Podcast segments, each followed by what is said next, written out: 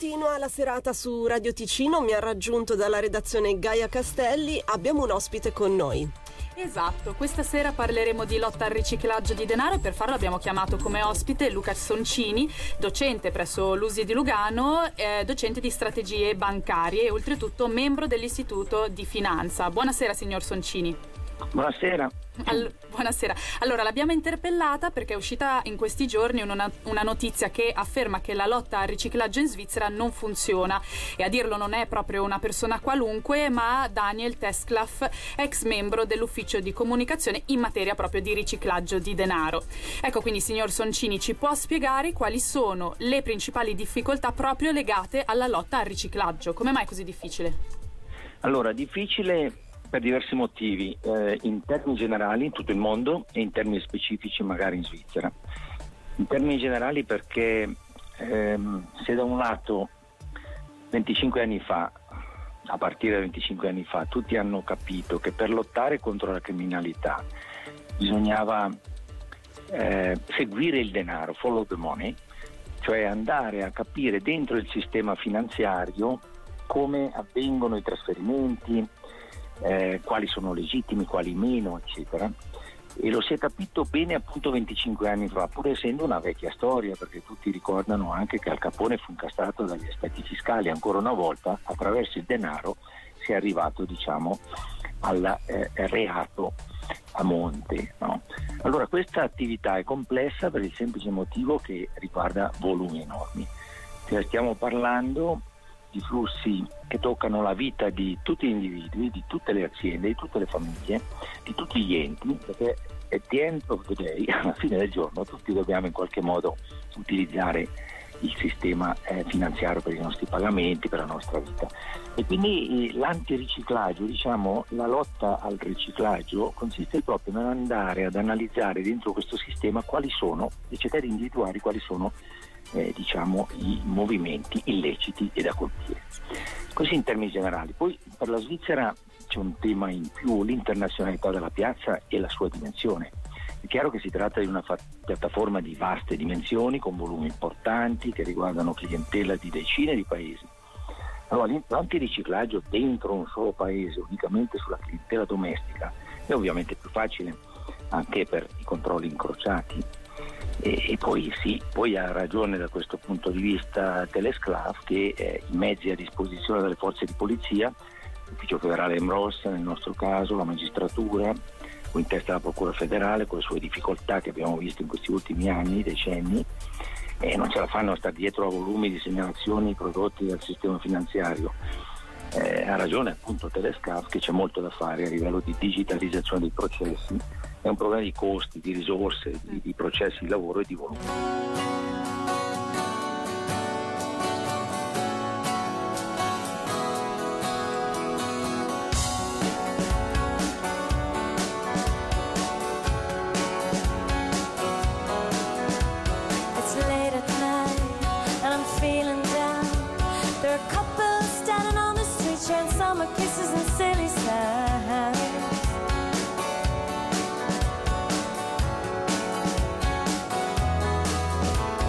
doorstep and say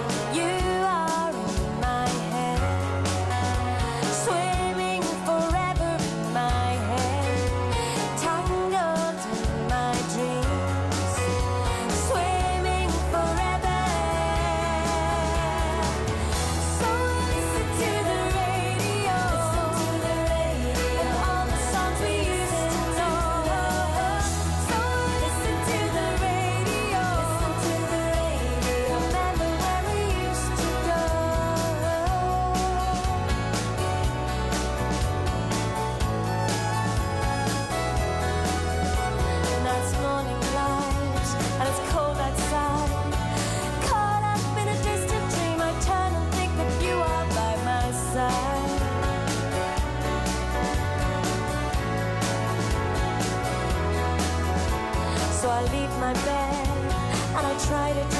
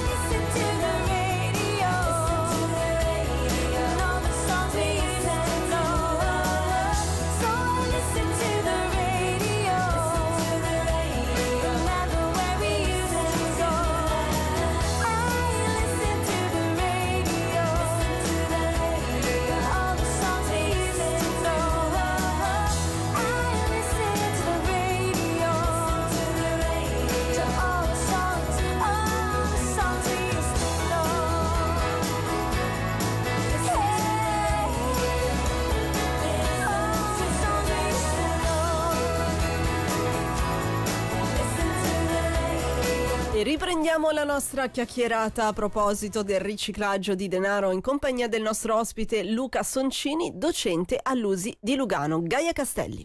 Ecco, ma perché si dice che ad essere eh, puniti in questi casi sono soprattutto i pesci piccoli? Non è un po' un controsenso? I pesci piccoli avranno meno volumi, meno scambi? Come funziona? Ma, ma io credo piuttosto che, che più i casi si fanno complessi e più naturalmente le nostre autorità sono in difficoltà. Eh, è vero, è capitato, l'abbiamo visto anche per decorrenza di termini, eccetera. Eh, poi è vero che certi pesci grossi sono all'estero e le prove relative al reato a monte del riciclaggio vanno raccolte lì, non in Svizzera.